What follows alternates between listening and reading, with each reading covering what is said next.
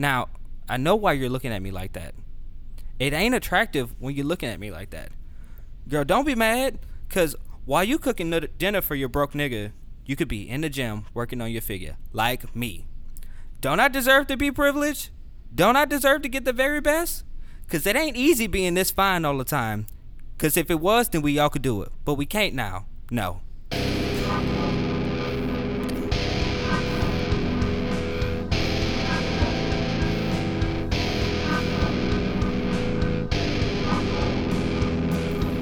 Hello. Hola. This is the Dead Scene Kids podcast. Dead Scene Kids podcast. That was a song by a choice selection by Jazmine Sullivan. That was Jazmine Sullivan. Entitled Mascara. Yeah.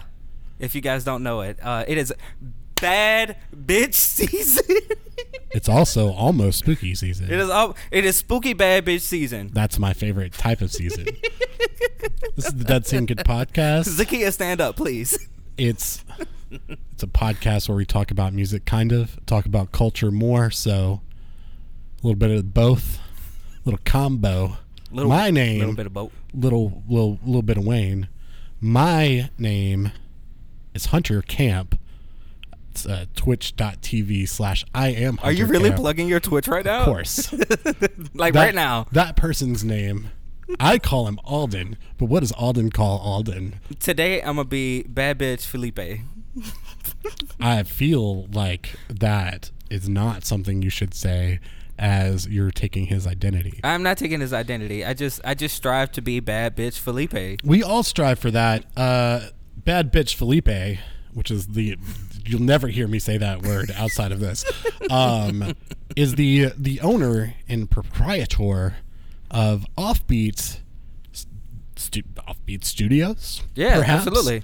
Even though technically Offbeat Studios is next, like across the street. No, it's not, because that's not where we record. That's not where we record. at 151 Wesley Avenue in beautiful Jackson, Mississippi, a place where you can set a reservation to buy some records, buy some comics, and get told you suck, probably. Yeah, dude. Like shout out to Philip for still being open. Oh yeah, he's doing a great job. He's doing such a good job.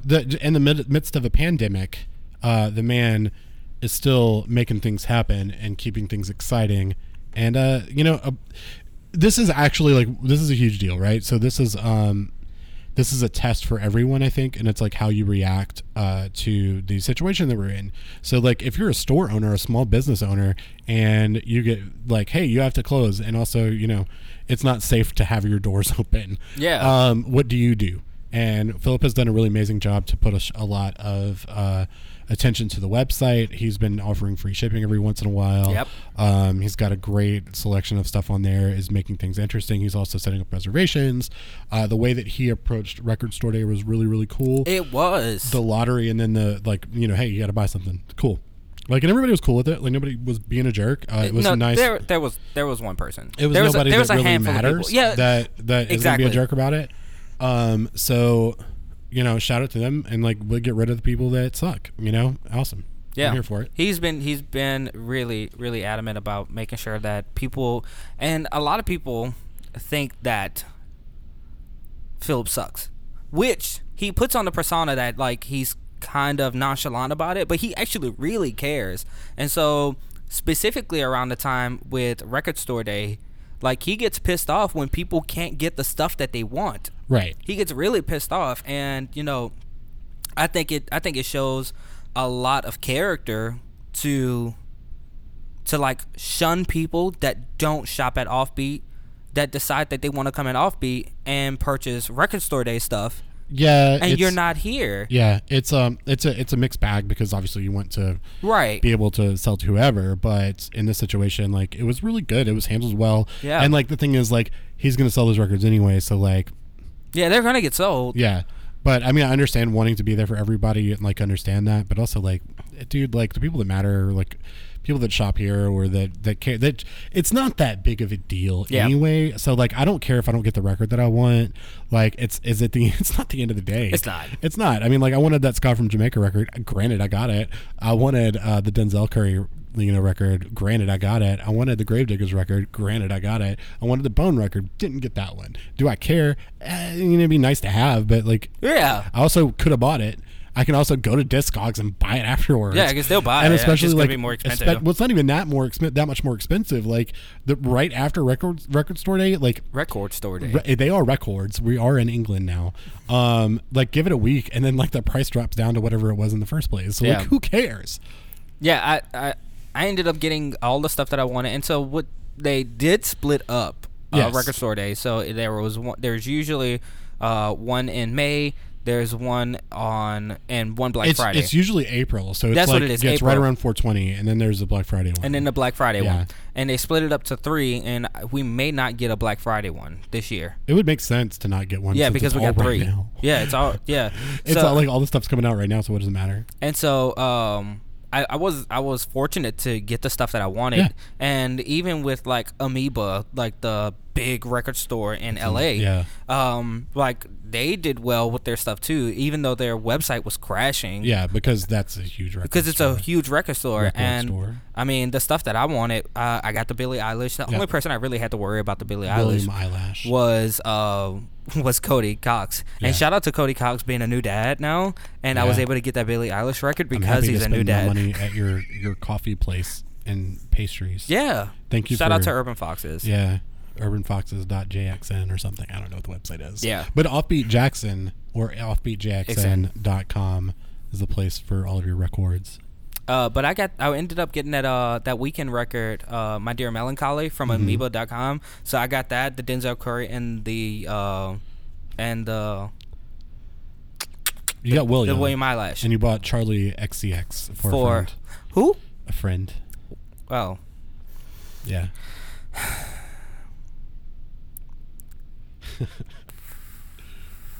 I'm not going to say it this time. We're going to do it later. Cool. So, Alden, we haven't been here a while. Do you want to catch up on what's going on in your life? Tony Hawk Pro Skater 1 and 2 came out. I've been doing that. Yeah. I have been playing. Dude, I purchased a television in the last. Why is that so funny? Right? I purchased a television, dude. I purchased a television. So, and, like, it is a big deal, but, like, the way you say it is not a big deal. I purchased a television.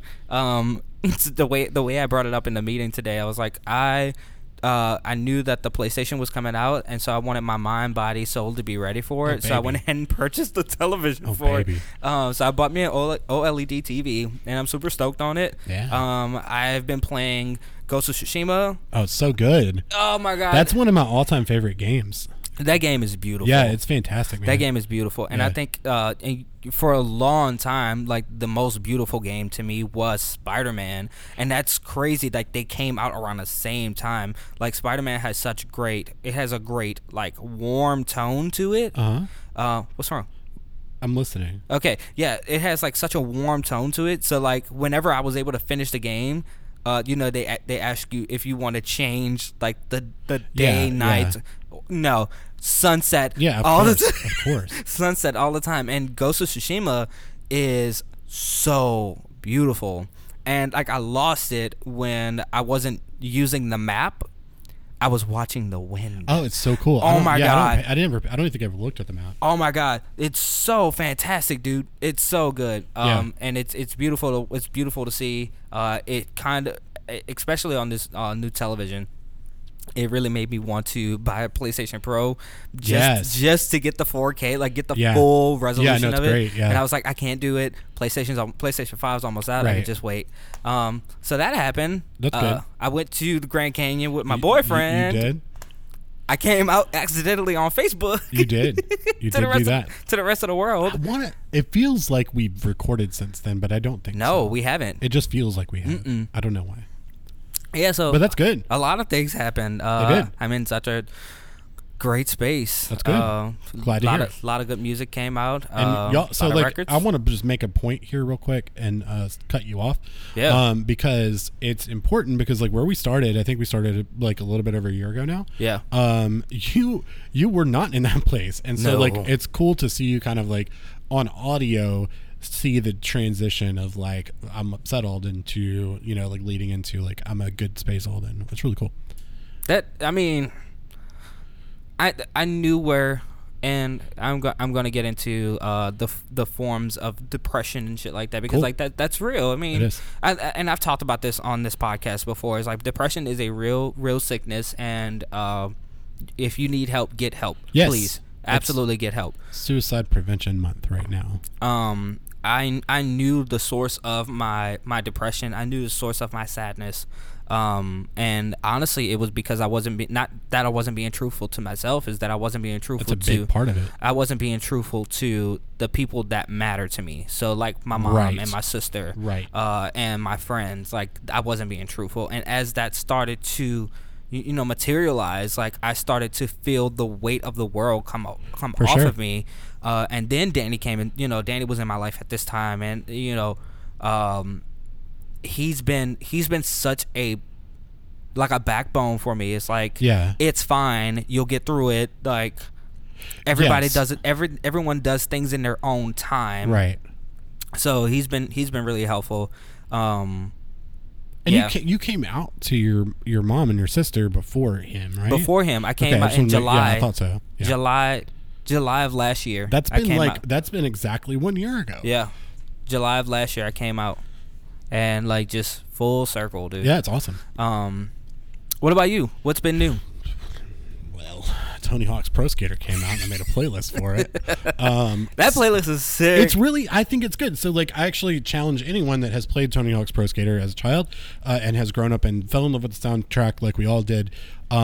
What is a cool little practice and a cool little fun thing to do is if you were to pick the songs on like the reimagined Tony, which this isn't a reimagining of Tony Hawk, but like if you were to pick the songs for Tony Hawk's Pro Skater, what would they be? I kind of want to do that too. It's a great idea. Like I had so much fun doing it. Like I like to get myself in the headspace and be like, okay, cool, this is a really fun thing to do. So like I made a joke earlier and plugged my Twitch, which I actually do. One thing that I'm trying to work out, and just a fun thing to do, is maybe on like Saturdays or Sundays or something, do yeah. a group skate for everybody, like you know, friends, to come on and play the Tony Hawk and listen to some music and yeah. just have a good time. I think it'd be fun. Now, question. Yes, go ahead. Because I haven't played. So, excuse me. Yeah. When Tony Hawk came out, yeah. like I wasn't. It was like 1999. I wasn't totally into this at all. Like I didn't get. Well, I don't you think were I got, a child. Yeah, I didn't really get into Tony Hawk or any of the skating yeah. games until like Underground. Right. Or which, like I knew they existed and I didn't own them, but I knew friends that owned yeah, them. Yeah, and like Underground and stuff like that, I hated. Like I thought they sucked. Because so, like Skate came out and it just blew it out of the water. Dude, and I did own Skate and Skate 2. Right. So like the first Tony Hawk games like are legitimately fantastic.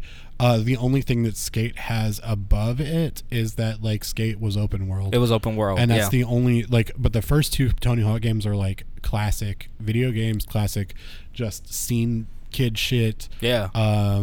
Like all that stuff. Like it's just a perfect like encapsulation of what that meant in 1999. It's awesome. So that the soundtrack that's on. Yeah. Is it the same soundtrack? It's partially the same. So they put okay. like a couple of new things in there, but like overall, it's the original one, which is good. I think that's what you want. They took out some stuff, probably things that didn't age well. Some stuff that didn't age well. Yeah. It's still also like there's a couple of things like, in the games, they would play like music videos yeah. of like the songs that were playing, which yeah. was actually a cool little touch. They don't have that anymore just because it doesn't make any sense. Yeah, you know right. what I mean? What's weird is like the people that made the game, which I forget what it's called, or what the studio is called, but it was NeverSoft originally, and I can't think of who did the new one. they seem to think this is like a retro thing because the deluxe edition or whatever has like all these like retro things for it. And it's like, dude, I get what you're saying. And for some people, like you guys like may think this, but like for everybody else is like, no, this game's amazing. It's really fantastic. As far as anything else going on with me, like you can ask, I can't think of anything specific. I'd be happy to talk about whatever though. Yeah. So if you want to ask me questions about what's going on with my life. I can't think of anything. Okay, I mean, I talk to you. You can. Talk to you. I'm sure you can.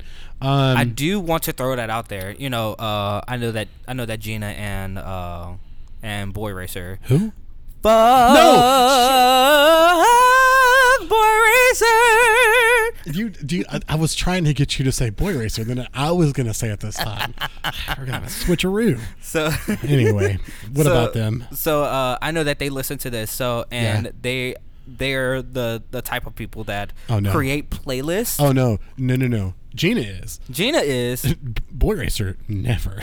He would never make a playlist. Gina, if you're listening to this, I would love to see what your playlist of Tony Hawk Pro Skater soundtrack would be, and anyone else. Like yeah, honestly, I like send them to us. I would love to see what you think. Dead Scene Kids, or you could join a Twitch and just tell us what you do. Because we do Twitches now. We have both Apple Music and Spotify. We do. So if you want to send that playlist to us, yes, absolutely, please send it to us because we love playlists. You know what's funny? So like I was using Spotify really regularly. Yeah. And then I was like, I let my dad have access to my Spotify, and he's like fucked up the algorithm completely. Oh, dude. So like I can't wait to see like at the end of the year with the Spotify thing, and it'll be just like news, and then like Sousa playlist or Sousa of like marches, and I'll be like, okay, thanks, Dad. Dude, Bear is the best. He's pretty great. He's the best. He's out of control, but he's pretty great. I'm not gonna lie. Yeah. He's the reason for a lot of things. Like I've been getting into. For various reasons, like old. So this came up today. So this person suggested I listen to a podcast. It is called. What's it called? Yeah, it's not called. So there's one that I was thinking about. It's just what is it called? You did send me something. I didn't for this. It's not the same one. No, it's not the same one. I don't remember what I sent to you. I have no clue actually. So.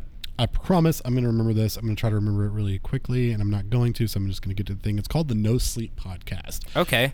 It's a, like, it's like different authors, like, write short stories for horror, and it's like horror short stories, and then they get voice actors to come on and, like, perform the parts, right? Okay. So it's really cool. It's, like, narrated by the voice actor and stuff like that. It's fun. I'm a huge fan. She didn't know this, but like I'm a huge fan of like short anthology horror stories, mm-hmm. And that's because of my dad. So like my dad had me watch like Twilight Zone when I was a kid, like and the Alfred Hitchcock Presents television show. So those are huge things for me. So I do like that podcast a lot. I started getting back to Let's Get Haunted. Which is a great podcast. Yeah, it really is a great podcast. It's such a great podcast. And like, I will say this again, I doubt they've ever listened to us. They may have, who knows? But I always say that like their dynamic is really similar to ours. Yeah, our podcasts are really different because what they do is like take a spooky story or like a fact or like a conspiracy theory, and they address it and they go into detail and tell each other about the thing. It's really good, but their dynamic is really similar to mine and Alden's because they're like just really great friends. That have had a lot of experiences together. Alden and I have that same like sort of like I feel like I agree. You know, whatever this thing is, dynamic, the chemistry. So if you like that kind of, if you like the chemistry between me and Alden, then I would 100% suggest checking out Let's Get Haunted. There's also a really good Mississippi podcast that is called In the Dark that Darius sent me information on. Do we know these people? No, I don't think so. Okay. I don't think so, but it's like the Curtis Flowers case that's been happening for the past 20 years or 24 years since like 1996. Like I've lived here that whole time. So like I remember seeing news about it. Yeah. But their second season goes into depth about that case. Yeah. It's approached like the same way that Serial was done, like the first season of Serial. I would say that season 2 of In the Dark lives up to the first season of Serial. That's for you podcast nerds. I have not, this is something that I need to say. I have not listened to more than one podcast at a time in probably 10 years. So I'm apparently back into podcasting. You're really changing it. You're really changing yourself. That's ridiculous. You know what we call that? No. Growth. No, it's not growth. It's horribles. I've also had my cat for about a year. He's cool. He's less of an ass. So I said this on Instagram. Literally, you know how adorable he is, though. I hate that cat. I know you do, but still. Alden's allergic to cats, and that's probably the root of all of his hating cats thing. No, it's not actually. I'm just gonna go with that. That's the truth, and it's fine. Not why it's totally okay. No, it's just, I hate cats. I've had him for about a year. I posted this on Instagram. Literally, nobody responded. So fuck all you guys. Who the hell wants to fucking respond to you about your goddamn cat? It's nice. Okay, it was nice. So I'm like my cat. Like I think I'm less of an asshole now. Grown, I suppose, and my cat is less of an asshole. So we've grown together. How sweet. How sweet. How nice. Mm-hmm. I also am watching a lot of dumb wrestling, and it's great. Danhausen, Warhorse, and Effie. Those are the three wrestlers that nobody else should care about. As much as I want to, I want to put my love and joy into another wrestler. Like the way I was into Joey Ryan. I get it. And then you get betrayed. I got really betrayed. I got betrayed too, but by a different person. So yeah. I understand completely. Yeah, I get it. But Warhorse is my guy. I mean, was it Undertaker that was your person? No. I mean, because Undertaker's a Blue Lives Matter person. We know that, but no. So first of all, Undertaker is not. Mark Calloway is. So there's a big distinction between the character and the actor there. So we can still care about the Undertaker and say the Undertaker's amazing, but no, it was not the Undertaker. So whatever. Yeah. And the best Undertaker was the Satanic Undertaker anyway, is all I'm saying. Okay. So, anyway. So, Alden, you had a topic thing. I do have topic today. It's dark. It is dark. Yeah. I was going to turn the lights on, but... Don't do it. I was like, I kind of fuck with this ambiance. It's an ambiance is what I call it. So, I wanted to kind of go back to the roots of what DSK was. Yeah. It's the music part of it and how we felt about things. And I know that we have such a different dynamic in music, but they mesh so well. Right. So I kind of wanted to go through and deconstruct songs. I love it. I used to do that, and I was annoying the hell out of people. So the fact that we're doing this in a scenario that is accepted, I feel great about that. So I text Hunter earlier today, and I was like, I want to deconstruct two songs personally, and then I want to deconstruct a song together. Yes. We already know. We knew exactly what song we wanted to deconstruct together. And we want to do one that is a newer song, and then something that is of older. Yes. So, Hunter, do you want to go first? Yeah, I will. Yeah. I kind of thought that you would go first. No, I want to hear what you did. Yeah. So the first song that I did, and that's actually So this is weird. So it's a Ramones song. It's called 53rd and 3rd. When I went to New York, one of the first, when I moved up there for a short period of time or whatever, one of the first things I did was went to Manhattan, went to 53rd and 3rd because I really love the Ramones. Mm-hmm. I really, really, really, really, really love the Ramones, more than I probably should. I love them as a punk band, but I don't love them as a punk band. I just love them as a band. As a band. Yeah, because they're hyper capitalist, the things that punk rock stand for now. And that's how I felt about the Clash. Yeah, so the Clash is different. Clash actually isn't as capitalist as the Ramones. Right. But I understand what you're saying. Yes. So, the Clash would represent more of what punk is now than the Ramones would. But the Ramones are just so cool. They sucked for the most part, but were also really good at the same time. They have a song called 53rd and 3rd. The song, every single time I hear it, I'm like, holy fuck, how did this song get recorded? But, I mean, it was on, Arista or something, and, they were just signing punk bands and stuff, and the Ramones had a huge following or whatever. But, I can't ever get over what the song is actually about. So let's hear it. Okay. So Dee Dee Ramone is the basis for the Ramones. He was a heroin addict. And most of the people in the band were. So like everything, like all the, like you had two things going on. So like you would have Johnny or Joey Ramone written songs that were all like versions of like 50s or 60s, early 60s rock and roll that like he just kind of reimagined and did again. Yeah. And then you had Dee Dee Ramone songs, which were like fucked up. So like Pet Cemetery, that song is a Dee Dee Ramone song. So like that song is about basically like, I want to die, but I don't want to come back to life. Because like the way Pet Cemetery, the, like the movie and the book are, it's like pets that come back to life and they're like zombie pets and stuff, right?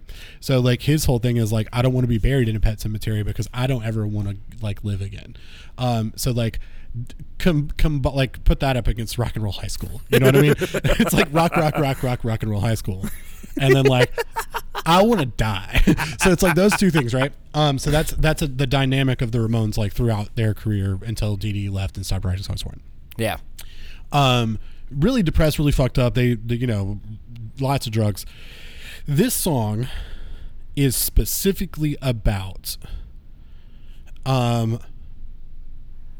being a male prostitute. No, seriously. And then like it's to the point where I think he actually did this, right? So like I don't think this is from like not from experience, right? And there's a line when in the song that you can't come back from, and it's like I don't know, because like I know a lot of the part of this stuff is real, yeah. Like because like I've read like several books from like this perspective, and I know that he did some of these things that he talks about in the song. So like, how far does this go, and like how much of it's true and how much of it isn't true? Like it could be either way, right? So in this song 53rd and 3rd, it is about Dee Dee Ramone being a male prostitute and like, you know, having sex with men and women for money so that he could buy heroin. So like that's legit. And then he gets to the point where he's like, so just so people wouldn't think I was gay, you know, even though I'm having sex with guys, like I don't want them to think I'm gay. So I killed somebody for thinking that I was a sissy. Oh. And then it's like, now the cops are after me, but I proved that I'm no sissy. And it's like, okay. Every single time I hear that song, it's great, right? It's a great song. Like it moves really wonderfully. Like the way that it's built is classic punk, right? But the song is so fucked up because it's like, I'm on heroin. I have sex for money so that I can buy heroin, and I will kill you if you think I'm not a man. And so like it addresses so many different things. It addresses this like toxicity of like, how far do you go when you're just like, the like, I've got to prove that I'm like a big tough guy, so right, I'm gonna kill this person that I had sex with for heroin to say that I'm not like less of a man. And it's just like, so it's fucked up. It is. And the like in that sense for so many different reasons. But it's like it doesn't like glorify that. It like it almost acts like he is glorifying it, but it's not, because like all the darkness that surrounds it, and like it very clearly states that like the reason I did this is because like the way that everything looks, like this is how it looks. Yeah. You know? So yeah, that's that. When you said deconstruct, I was like immediately like, okay, like I just thought about this the other day because I was listening to the song, because this is on my Tony Hawk playlist. Yeah, because like it fits that, right? So it fits this like kind of like fun like skateboarding type of song, but it's really fucked up, really dark. Yeah, it's really really dark and really just messed up, and I love it. And so like the first Ramones album is like a lot of that. It's like a lot of back and forth of the, you know, like happy-go-lucky, and then happy-go-lucky also like, let's beat this kid up that annoyed the shit out of me. And it's like, that's awesome. That's a good choice. It's a really good choice. Yeah. So yeah, that's my first one. Okay. I had something originally, and as I continue to talk about it, I realized like I could deconstruct the song and say that the song is a great song, but like I can't go further into it because, so the first song that I chose was Golden Time of the Day by Maze and Frankie Beverly, which is one of my all-time favorite songs. But I can deconstruct the song itself, like the lyrics of them, but I can't deconstruct like the artist. And so, of course, I wanted to do something old, And when I think of like music that resonates with me so badly, it's always going to end me at Otis Redding. Oh yeah, always going to end me at Otis Redding. Yeah. And so a couple months ago, I went down a really large rabbit hole on like talking about Otis Redding, and I think that was February. Yeah, it was February because we did the whole Black History thing with work. Yeah. And so that was this year? That was this year. Yeah. And, dude, I went down this rabbit hole of Otis Redding. And so I remember that. The song that I chose was Sitting on the Dock of the Bay. I can't believe it. That was this year. Yeah, that was this year. Jeez. So, in the time that Otis wrote Sitting on the Dock of the Bay, he was literally sitting on the dock of the bay. And so he had this apartment building that was like on like very, very close to where the boats would dock. And so he would go out there and he would write songs. And so at this time, Otis was like the number one man, dude. Like he was breaking records after record after record.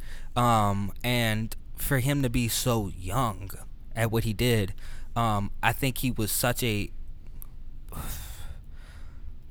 Otis Redding is so talented to me, and like going and listening to like his music and stuff, and then like listening to stopping and listening to the lyrics. Like when we listen to Aretha Franklin's R.E.S.P.E.C.T., like I don't hear Aretha, I hear nothing but Otis. I hear Otis singing this song.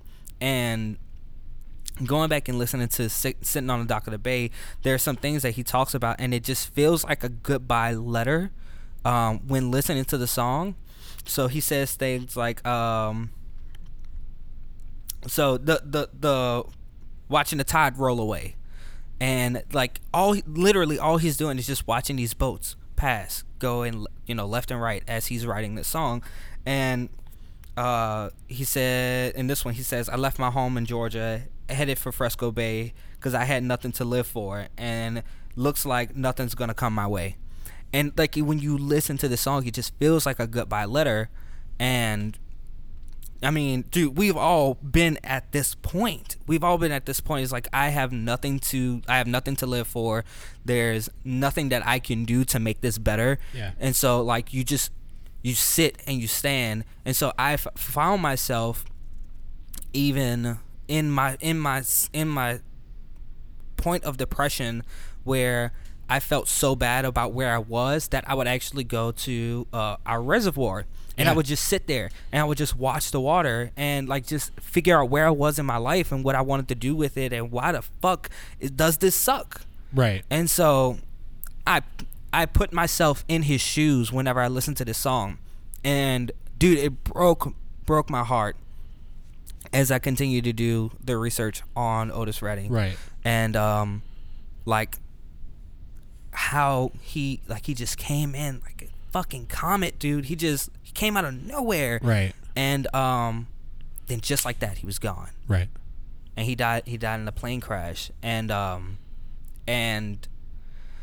this was after Otis only has like 2 albums. Right. He only has like 2 albums. And this is in a time that they're making album after album after album. I mean, dude, if we go back and look at like Prince's catalog, or if we go back and look at like Stevie Wonder's catalog, it's huge. It's because they're putting out so much music. And Elton John. Yeah, so there's 2 pieces for that. So like historically in music, like the time that Otis Redding was really popular, the way that music was released was more in singles, and so it was 45s, right? So it was like every 6 months, like you'd have a song. Exactly. Right? So like the where something like album-based music, which really got started around the 70s, that's where you get like, that would have been great to have Otis Redding like super popular around that time, because then we would have gotten that.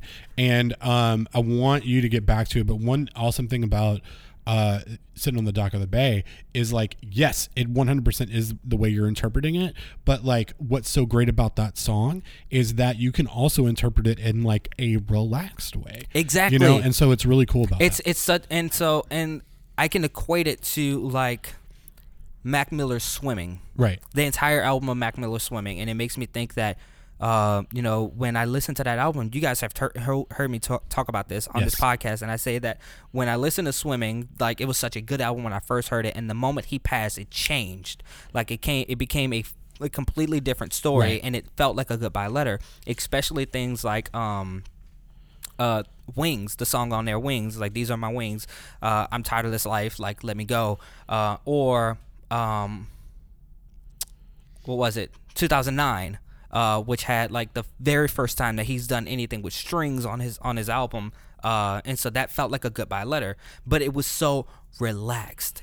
The entire thing was so laid back and relaxed. It's like, I'm okay with giving up, and in this sense, that's not what Otis intended for. Yeah, but it just kind of left it that way. Right, and so, a lot of people don't know this. And then I found this out, like, this is where it really broke my heart, is they tried to finish Sitting on the Dock of the Bay. And they had, like, moments where Otis would whistle, and he's like, this is what I want it to sound like. The next verse, I want this to sound like this. I kind of like this cadence. Oh. And they left it because that's all they had. Yeah, but it's so good. It's so good. Yeah. But that was the song is technically not finished. Right. The song is unfinished, but it's perfect. Yeah. It's such a perfect song. It's such a great goodbye song. It's such a goodbye letter. That's one of those things that's just like, it's hard to, it's just like the universe working right. Exactly. Like, it's like, I can't imagine that song any differently than the whistling part, because like the whistling part is like also kind of the deal for the Sitting on the Dock of the Bay part, because it's like you could just sit and whistle. I just sit and whistle. It's just like, damn. But yeah, I didn't know that either. That's really cool. Yeah. I mean, it's cool, but it's also like, ah, damn, you know. It's just when they heard it, they were like, we could just end it, or we could just leave it, and they were like, let's just leave it.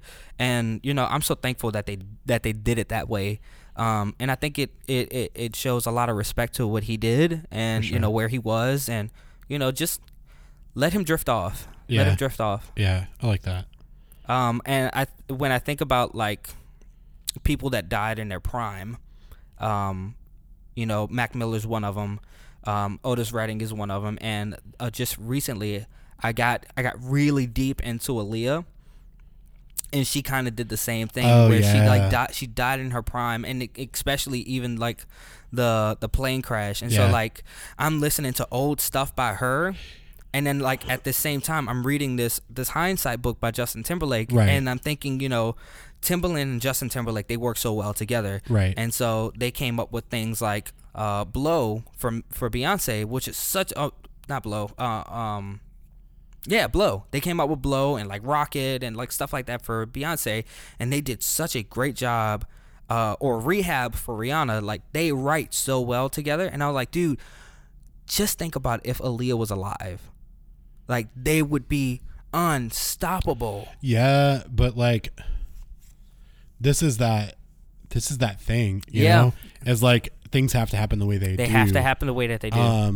And if I remember correctly, because like I remember when Aaliyah died, I think she shot a music video. She did. That's where she like, and then she came back, and that's where, she was doing it, and then the plane crashed while they were there or something. So she was coming back from I want to say the Bahamas. I think it was the Bahamas. But she was filming the music video to Rock the Boat, right? On her self-titled album, yeah. Which is why that song blew up so badly. Well, also, it was amazing. Because it's a great song. Yeah. It's a fantastic song. But she released that she was filming that music video, right. And then the plane crashed. But it wasn't the last music video that she came out with, because previously, before Rock the Boat, she had already filmed the music video for More Than a Woman. Right. Yes, absolutely. So, and it was like mostly like digital, right? So it was like a lot of it was digital, but right. And that was pointed in the video, but it was just like that took longer to produce. Mm-hmm. But like the video when it came out for Rock the Boat, it was like, oh, weird, because it's like. Because I loved Aaliyah like then, you know, like I loved Aaliyah as much as I did then as I do now or whatever. So yeah, it's super weird. She was the very first artist that I realized like Like, this is more to me than, you know, just a music video. This is more to me than just, you know, songs that I hear on the radio. Yeah. I remember her passing and me and my sister watching 106 in Park, and I'm sitting there doing my homework, and when I found out that she passed, like, I wept. I was so sad. Yeah.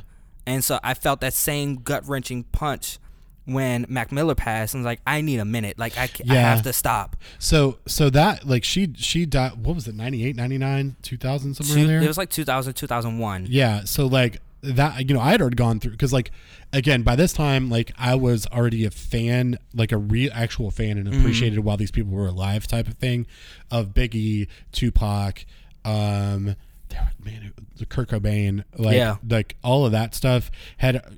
Not Easy to the great, or not, yeah, because I was more of a fan of Easy after he died. Yeah. But yeah, so I mean, like the Aaliyah death didn't hit me as hard as like those had, because that was like the first time I'm experiencing like dead artists that mean a lot to me. But yeah, we've talked about this. Like, it's hard to argue that like those things.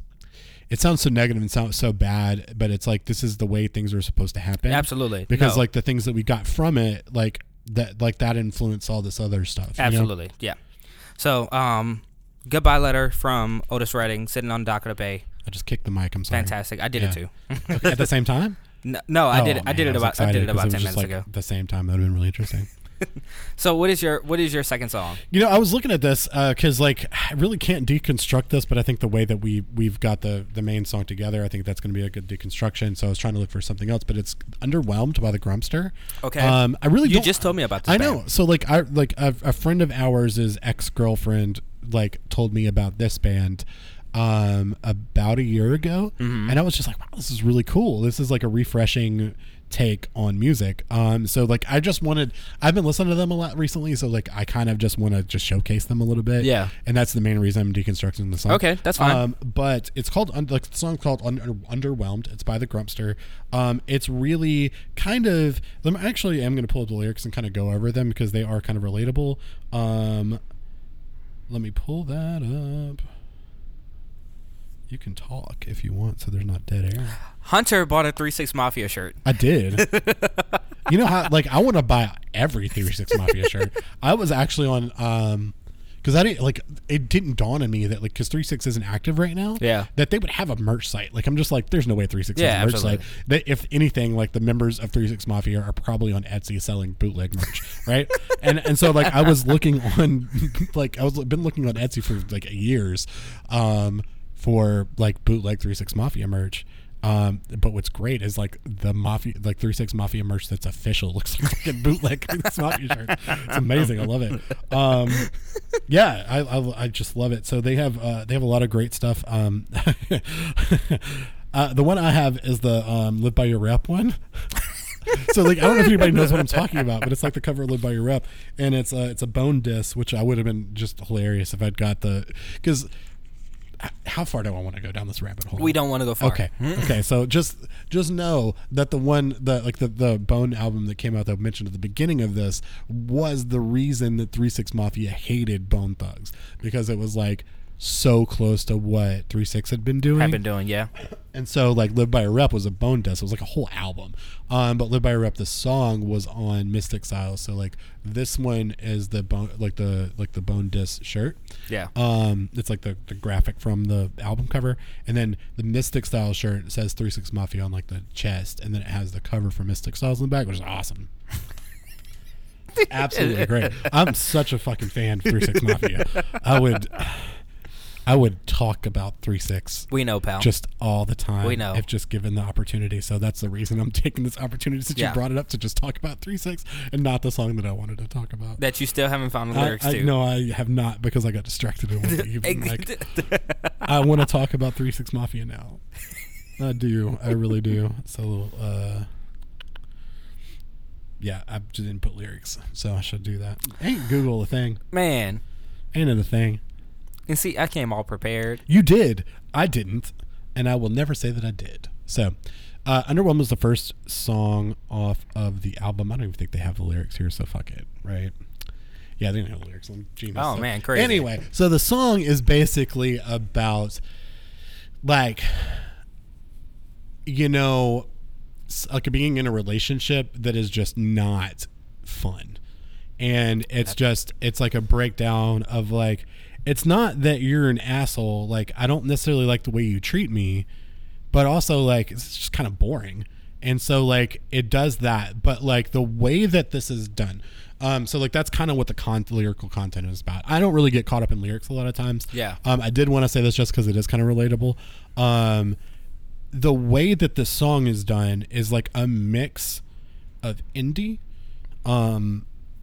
just straight up punk, a little bit of hardcore, but really ultimately it sounds like really early Green Day with a female singer. Yeah. So it's lo-fi. Ooh. Yeah, it's lo-fi. It's just like, but like, it's kind of like a little like ding, ding, ding, ding, ding, ding, ding, ding, right? Like yeah. Throughout, but then like at the bar breaks, it'll just like, and so it does that little slow thing and then does like the full song. And it's like light singing, sort of talky type of stuff at like throughout the song. It's just really, really good. I advise anyone that has not listened to this song and has not listened to the Grumpster to check them out. They are really, really great. This album came out a year ago, about like, I think it was like September, about a year ago. Yeah. Maybe July or something. Almost a full year now. Yeah. Yes. July, somewhere around there. I don't know what. Who cares? What is time anyway? It doesn't matter. Time doesn't matter. Who cares? But like, it's still, it's the LP, the vinyl is still in press, and where this gets super impressive, it's the record company is called Asian Man Records, mm-hmm. and the LP is $12.99. Okay, and that's great. Like, that's. These things are usually like $25. Oh, so yeah, like, absolutely. Yeah, absolutely. So like, I need to go back and buy it, but they're really great. The song's cool. It's on my Tony Hawk's Pro Skater playlist. It's fun. Anyway. Yeah. Yeah. I don't really have a lot to say about it. It's just a good song. I don't care. It's just a good song. It's just done really well. It's a nice mix of punk rock styles at the same time. I really like a lot of the bands that have come out like sort of recently. Yeah. It's kind of like, it's like Screaming Females. If they weren't as Screaming Females, you know, it's like, that doesn't make sense. So no, like Screaming Females has like a specific sound to them, but like if they were less them, like, and more punk or whatever, like yeah. they would sound like these bands, which okay. is cool. So like, there's a, I don't remember what it's called. It's like, I don't fucking know, man. It's another band, but maybe I'll put it in the show notes. I don't think so though. Ollie, what's your second song? So my second song is from my favorite artist. That is not Fall Out Boy. That is not Fall Out Boy. It is from Miguel. It is the song called Leaves. What? I forgot how to spell something that just didn't make any sense. So I didn't forget to spell it. It had nothing to do with us. Okay. I chose the song Leaves. It is from one of my favorite albums of all time, which is the Wild Heart album, which is the album I fought really hard to find on record. I finally fucking found it. How much did you spend on that, Ollie? I spent $60 on it. That's really amazing. Yeah. I spent $60 on it. I worked really hard on trying to get it. Now my new one is trying to find the New Moon soundtrack. That shit's $500. This is me plugging it. If you know where the New Moon soundtrack is from the Twilight movies, I fucking want it. I will not spend $500 for it, but I do fucking want it. You will spend I want it really badly. So let's do this. Let me say this, okay? If we did a GoFundMe that like we all put our money into just to get that record to $500. I would purchase that fucking album. So it's not the cost; it's just the fact that you don't want to spend your money. I don't want to spend my money. But like, if you could keep that $500 that was for I wouldn't keep it. I would totally buy it. I would totally fucking buy it. I guess we know what Christmas is coming up. I would totally fucking buy it. Let's see how insane I get in Christmas this year. Okay? Please don't. We don't know what's gonna happen. Please don't. No one knows. But yeah, I chose Leaves, at this time. So just kind of give you where Miguel is at this moment. Like right now? No, in this moment when he wrote this album, he wrote this song. I thought you like had his GPS or something. No. He's his family sharing. He's totally at home with his wife, who is hot. She's so hot. Who is his wife? Her name is Nat, and she is a model, and she is beautiful. She's stunning. Oh my God. Yeah. I've met one of them before. I will show you I'll her. She's I have a phone. Stunning. She's magnificent. And she is very much on his side, like, and when I mean that, and this whatever he agrees with, she agrees with. So like they're really a dynamic duo. Oh, so they're like a toxic, like they're I'll not, do whatever you say type of thing. No, I mean they really got it. No, they're very much like a dynamic duo. I'm not gonna say that their relationship goals, because relationship goals are stupid. You should have your own relationship. Yeah. But they do have a really great relationship, or at least that's what social media shows us. So. He is, at this moment, he is really trying out this whole being a different artist, because he's written an album that Jive wanted him to write, which was All I Want Is You, and it was just kind of like, hey, take these songs, put them on an album, also change the way you look, we don't like it. And so like they did that, and then he like, I think he got dropped, actually. And then he put out his second album, which was Kaleidoscope Dream. And a lot of people love the Kaleidoscope Dream album because it has Adorn on it. It has How Many Drinks. And then it has What's the Fun in Forever with Alicia Keys, that he originally wrote for Alicia Keys. But he just kept it for him. She said she didn't want it, and she would do background vocals for it. So it was really cool. So he was really trying to... set himself apart from just being that R&B artist, and to be his own. And so, dude, this album, and this is why I love it so much. I love the album art. I think the album art is beautiful. And then, like, I love the headspace that he's in, is because he's saying that this wild heart is, like, free-spirited and, what feels best for you. Follow your heart, follow your dreams, blah, blah, blah. Like the stuff that you really hear, but he's kind of writing about it. And he's also in this moment of, like, I really love this girl, but I don't know how she feels about me, and that kind of stuff. So the song Leaves is based about just leaves in California. And I love the way that this song is written.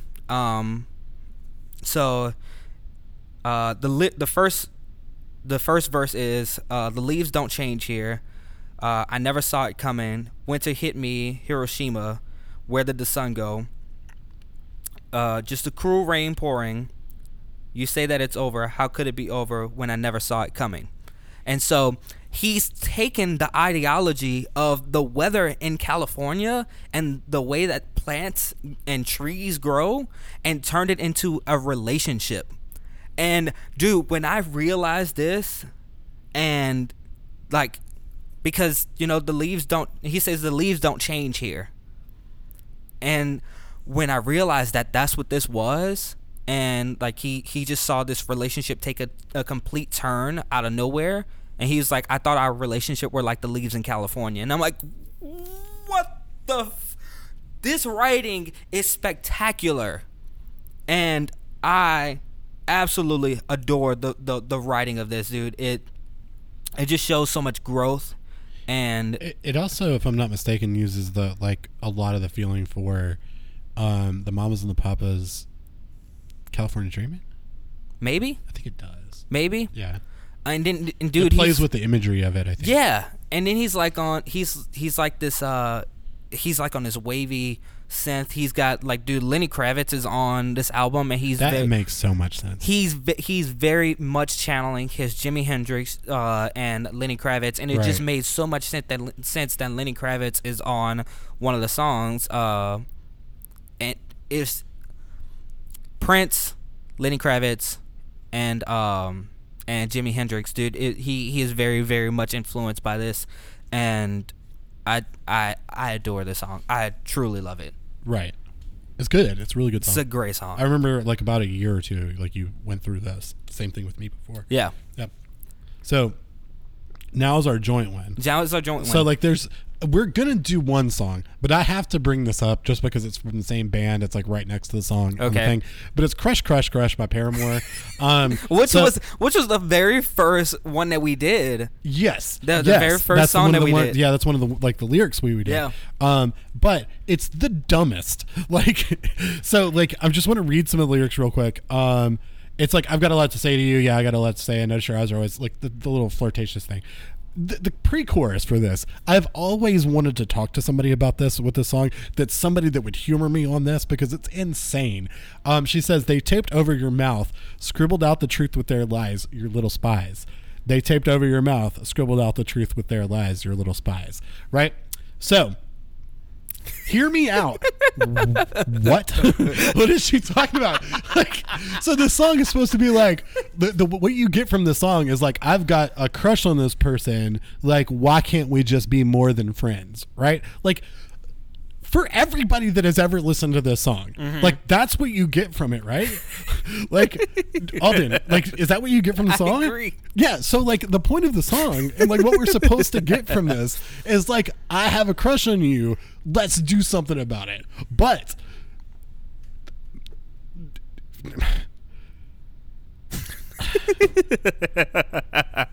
because, like, it's fucked up fucking weird. Because it's like, if you want to play it like a game, well, come on, let's play, which sounds flirtatious, right? Because I'd rather waste my life pretending than to have to forget you for one whole minute. And, like, that's still partially. But then going back to the they tipped over your mouth, scribbled out their truth, their lies. And it's like, your friends are saying that that even though... she may not have wrote that. I don't know who wrote it. It may have been one of the brothers. She may knows? Not have written it. But they're usually great. Like, the brothers are usually great. Absolutely. So, like, I don't know. But then, the bridge for this, right? Rock and roll, baby. Don't you know that we're all alone now? I need something to sing about. Rock and roll, honey. Hey. Don't you know, baby? We're all alone now. I need something to sing about. Rock and roll, honey. Hey. Don't you know, baby, we're all alone now. Give me something to sing about. But it's like, what were you? Is this now because your friends aren't here that we can do this? But like, if your friends suck, then why do I want to? Like, what? It breaks my brain when I try to like break it down because I'm just like, none of this makes any sense. You shouldn't have done that. No, I did it when I heard it. Like when I heard this song, when it came out, and like the album's great, and like I have nothing bad to say about Paramore like pre. One album, right? After that, I have lots bad to say about Paramore, but that's not the point.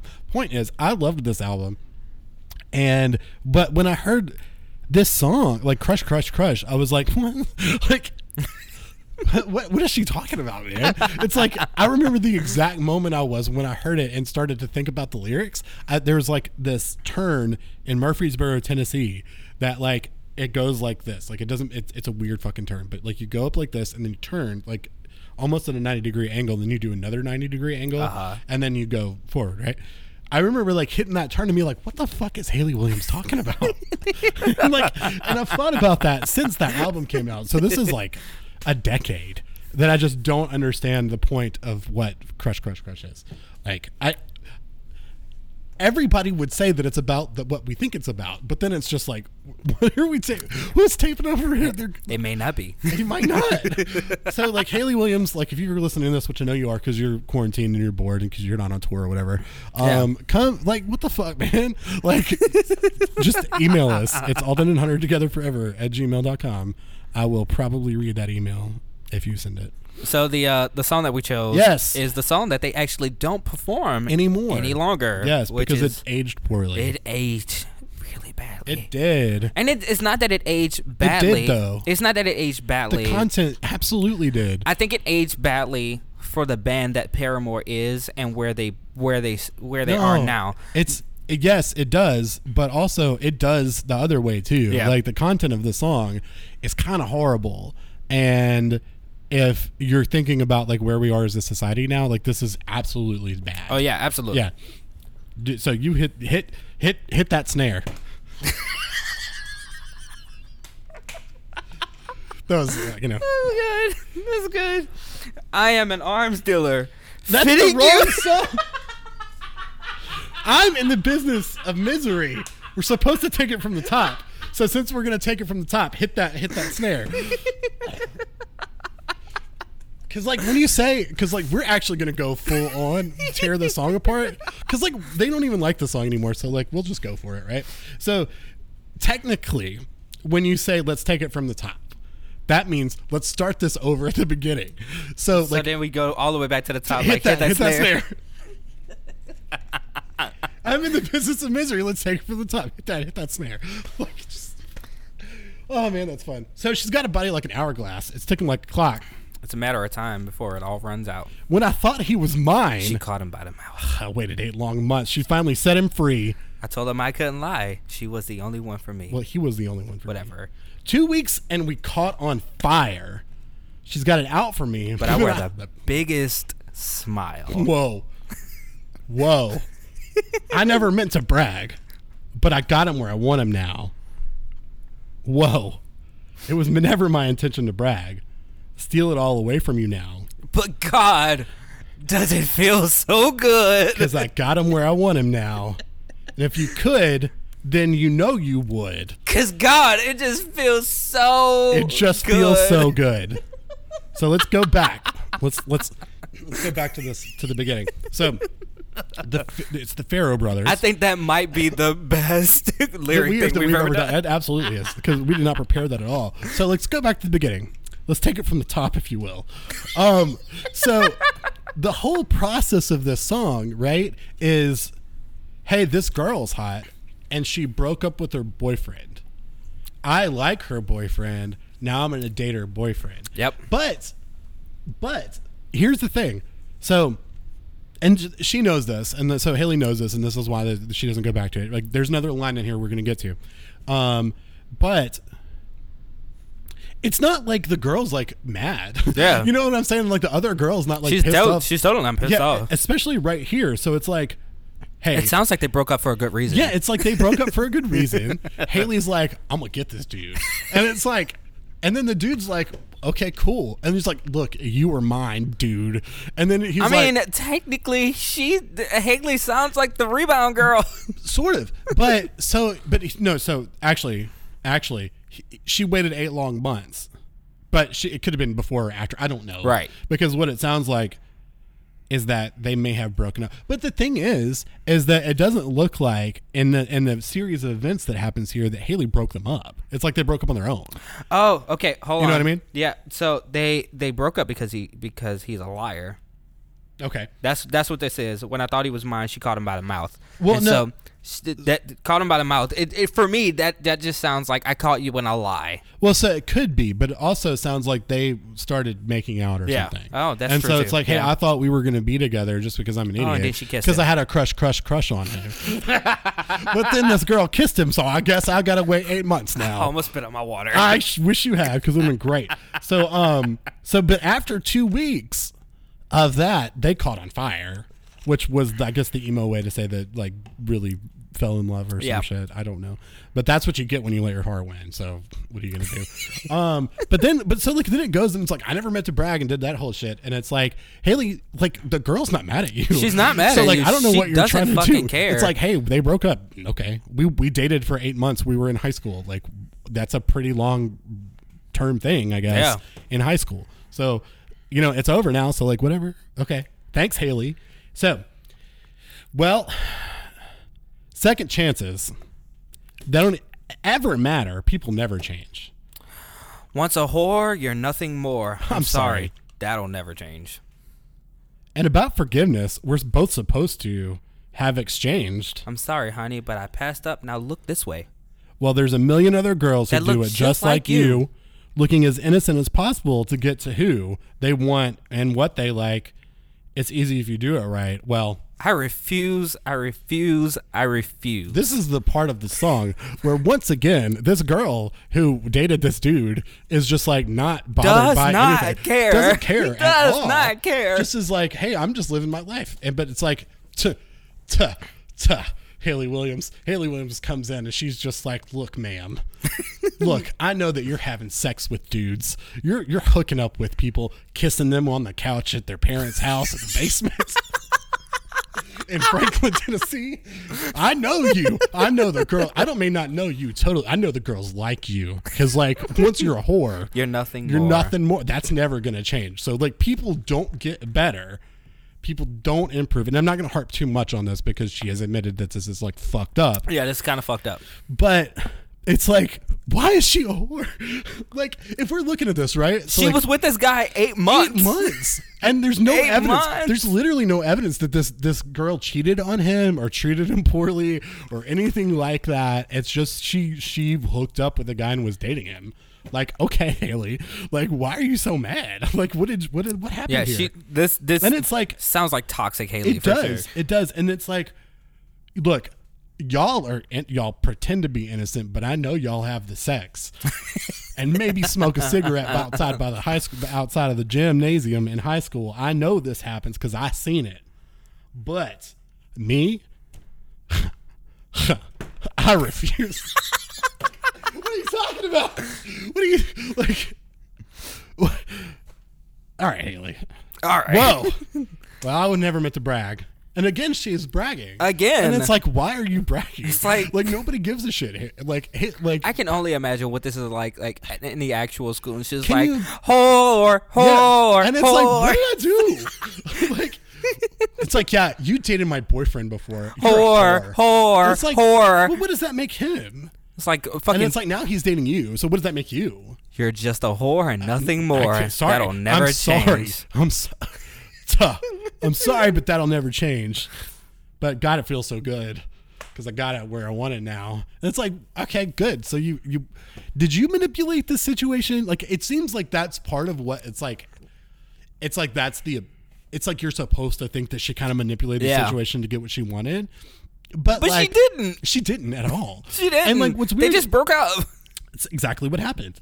By the evidence of this song. But it's weird too because it's like she says that you're the manipulative whore, ma'am.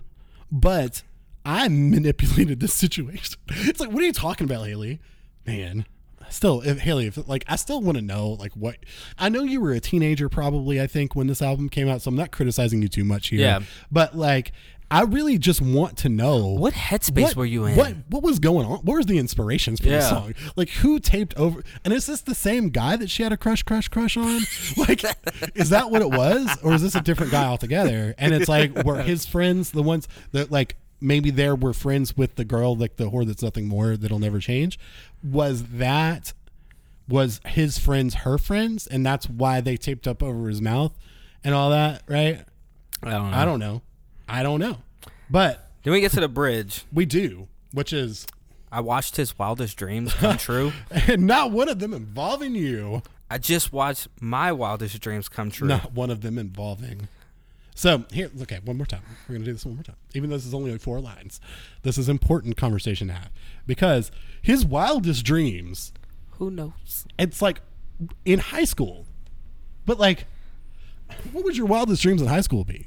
Like if you were on the football team, like you would win the state championship and then go to a party and get drunk or something, right? Like that's your wildest dreams. Woo, too sweet. Too sweet, baby. I don't even know what the fuck that was about. Exactly. He's like, woo, we did it. Yes, we did it, man. High five. Way to go, team. And it's like, okay. Why would that involve his ex-girlfriend anyway? They wouldn't. And then what's her wildest dream? Her wildest dream. Sounds like her wildest dream is just this boy. But yeah, it does. But also like, as we heard in the previous album, like her wildest dreams is to be in this band that like is as like a rock band and performing on stage like Avril Lavigne, right? So this is her, but like why would her wildest dreams involve like the ex-girlfriend? She doesn't technically say that, but like it insinuates. Yeah, it insinuates it. But like why would your wildest dream ever involve his ex-girlfriend? This doesn't make sense. Yeah, it just... Well... It's really toxic. It's definitely toxic. It's very toxic. But she never meant to brag. But she got him.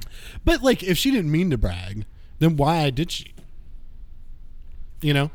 Because the rest is her just saying, okay, I didn't mean to brag. Okay, so I think when we get to... When we talk about that, I think that is... I think that's basically saying, I hate to say I told you so. But she didn't. But I told you so. But she didn't tell anybody. Who knows? I don't. Who fucking knows? I don't. Dude. I'm not. Who knows? I don't know. I have no idea. Who knows? That's why we're deconstructing the song. Now, from a musical standpoint, I think the Farrah Brothers were like an amazing combination. Absolutely. They just did some amazing stuff. The younger Farrah was the drummer, had no business being this good. Literally, I can't imagine. Like, if you go back, like, Hayley Williams was, 17 or something, right? Yeah. So, I think the younger Farrah was, 15. He was 15 playing these drum parts. Yeah. Go back and just listen to the drums on this album. It's just out of control. How could a 15-year-old be that good at this? And, nobody talked about how good he was. No, they didn't. And it's insane to me because if you his the drum parts are so complicated. Yeah. That who could imagine? I couldn't. He could. That was his wildest dreams. And not one of them involved the ex-boyfriend's girlfriend. I don't know what you're talking about. Haley, I wish I could come up with a name that I could work Haley into, how it'll work some other name. I'll say what? I don't know. Give me a name. Don't say Haley. I wasn't gonna say Haley. I was gonna say Lacey because Well, I could say Laciana or something. When I think of Paramore, I think of the alter ego of Paramore being Flyleaf. I don't know why. Don't ask me. Don't fucking ask me. It makes sense. Paramore, that works. Flyleaf. Yeah. And so I was Haley Lacey. Sure. So it'd be Lacendra or just some weird name. What was that hit me? You took your sock off. What? Uh-oh. I got it. Thank you. Thank you for my sock. No problem. Oh, shit. It's so hard. The sock? That's weird. Okay, well, let's just ignore that happened altogether. Hunter's sock is all crunchy, guys. It's not. Mm-hmm. It's not. You hear it? Listen to it. It's not. I'm joking. And this is the one I use on my mic. It's not ever on my foot. Ever. So just so you know, this is not a foot sock. I wasn't talking about it's a mic sock. I wasn't talking about your foot. I don't know what you're talking about. Boy Racer gets me. I don't. So that's okay. I really have no idea where you're Boy Racer gets me. Cool. Anyway. So I like this. This was fun. I think that's something we can't do all the time because it's too much absolutely fun. Not. Next time we'll talk about politics or some shit for 2 years. Yeah. And we'll be here's why you should vote for Biden, but also why I don't blame you for not wanting to vote for Biden. That's okay, too. But just don't go out there and fucking vote for Kanye. We're not bringing that. We said we would never talk about it again. I saw the ballot, and I just had to bring it up. I'm sorry. We said we made a promise that was the only time we were ever going to talk about it. I'm sorry, guys. And I won't talk about Kanye. I will call you out every single time you say it. I won't talk about Kanye. We will never, ever talk about Kanye West again. Okay? Kanye. I don't even know what you said. There, I heard it. I could go back and listen to this later. I know you could. But on Spotify, at Spotify.com. I don't know where the fuck that is. You know what that is. At Dead Scene Kids on it. Let's see. Oof. Rough.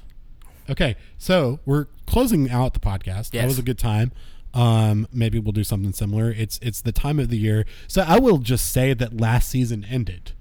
Yeah. We did a season. Sure. We did a season. Why not? This is season 3 or 4 or something like that. I don't fucking know. Congratulations. Anyway, good job. We're a real podcast now. We did it. We did. So there's places where you can find us. Again, I'm going to plug my Twitch first before we do it again, and I'm going to plug it again later. Okay. Twitch.tv/IamHunterCamp. If for no other reason, get the sort of sister show, not the sister show, but close to the sister show, the appendum to this podcast that we do here called Friday Night Fights with At Alden's Manor, twitch.tv/IamHunterCamp. Speaking of, do we want to drop this tomorrow? No. See if we can get it tomorrow so we can go ahead. Because Friday Night Fights would technically be tomorrow. Friday nights. It's Friday nights. Yeah. So we're recording this Thursday night. Right. The Friday Night Fights happens Friday nights, at 9 p.m. Central Time to 10 p.m. It is 1 hour. It is not a big thing. I am bad at fighting games. He's terrible, guys. But I'm getting not as bad at fighting games. So you can see me grow but still lose completely. Yeah. I will lose 99% of the matches. He's going to get his ass pummeled. If we do 100, I will get my ass kicked and handed to me for 50% of the time. And then for 40% of the time, or no, 20% of the time it will be me mostly getting my ass kicked, and then 20% of the time it might be a decent back and forth, and then 10% of the time I might win once. So it's fun. It's less about the game and more about the conversation. Just kind of the taunting and stuff. So like, go to that Friday Night Fights. We've done Street Fighter twice. Street Fighter. Well, so I've done Street Fighter twice. You've done Street Fighter twice. You've done Street Fighter one time. Doing it in Injustice. I did it with Alden, and then so even when it's not, even if Alden can't do it, it's still Friday Night Fights with Alden's Manor, featuring someone else. But instead of this week him being on it, it's someone else. That's the whole. That'll be the title for it. So it's a good time. It's a nice little fun thing. I don't like if you listen to this week, it's either going to be at one game or the other one. Who knows? So we've done that. We've done Street Fighter. We've done Injustice. In our queue, we have Mortal Kombat 11 at some point. We have Tekken 6. Tekken 7. Tekken 7. Jesus, 7. Fuck, I went back years. That's, well, you know. And then Marvel vs. Capcom 3 Ultimate something or another. Ultimate Marvel vs. Capcom 3. I don't know what that. I don't know the difference between regular one and Ultimate one. If there is a difference, there may not be a regular one. I don't know. I don't play fighting games. Okay, so that with Marvel vs. Capcom which is a great story. I don't know if you know this or not, but so when they did Marvel vs. Capcom, wait, hold on. It's a really quick story. Are you going to tell us the story of like the backstory of the characters? No. Okay, goddamn it. Because I was about to zone out completely.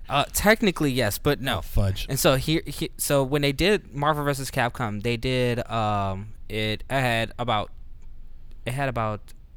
12 or like 16 characters, 15 or 16 characters on it. I remember the first one when it first came out, and that's when like a long time ago. Jill from Resident Evil. Oh, okay. Jill was a downloadable character, and I can't think of his name. He's like one big eyeball and tentacles. Cyclops. What the fuck? No. And that was a downloadable character as well. And so the tsunami hit. The real tsunami? It was a tsunami that hit. Okay. And they had to completely start over because they were going to put out like downloadable content. Yes. And like they had to completely start over, so they just went ahead and like completely did the game all over again. Uh-huh. And they had to reconstruct it. And instead of putting out downloadable characters, they just put all the characters on a like they just re-released it. I love knowledge. So. In October, I'm pitching this right now. It's not going to be Friday Night Fights. It's going to be Friday Night Frights, where we do like Dead by Dawn or whatever the fucking game is, and Friday the 13th and stuff. Thank you for changing the name. Yeah, it's so great. Friday Night Frights. It's so stupid. I love it. Anyway. He was going to keep Friday Night Fights. Yeah, because they're going to sell technically fighting games. He was still going to keep it Friday Night Fights. Make a fight. So what's cool is that like there's downloadable versions of stuff. Yeah. So one week we might play Friday the 13th. One week we might play with Scream characters. Another week it would be like Leatherface, and then another one it would be like Michael Myers. So just what they have a bunch of different horror characters. Yeah. So we'll do that. It's a lot of fun. We might work in more people into it. I think that would be fun. But also like bandwidth. Dead by Daylight. I would love if more people played it. It's good either way. Yeah. Like, it's fine either way. But with more people, it would be more fun. That's at twitch.tv/IamHunterCamp. Maybe we can get some of the local podcast people to do it. So, maybe. Like, I think Deco would do it. He would. I know this. I think Sergio would do it. Who? Sergio. SG3. Oh, okay. Gotcha. SG3. Hey. I haven't talked to him in like Philip. Year. So, we would have Roguish Gent. Yep. Geeked Up. Yep. Reality Breach. Yep. DSK. Yep.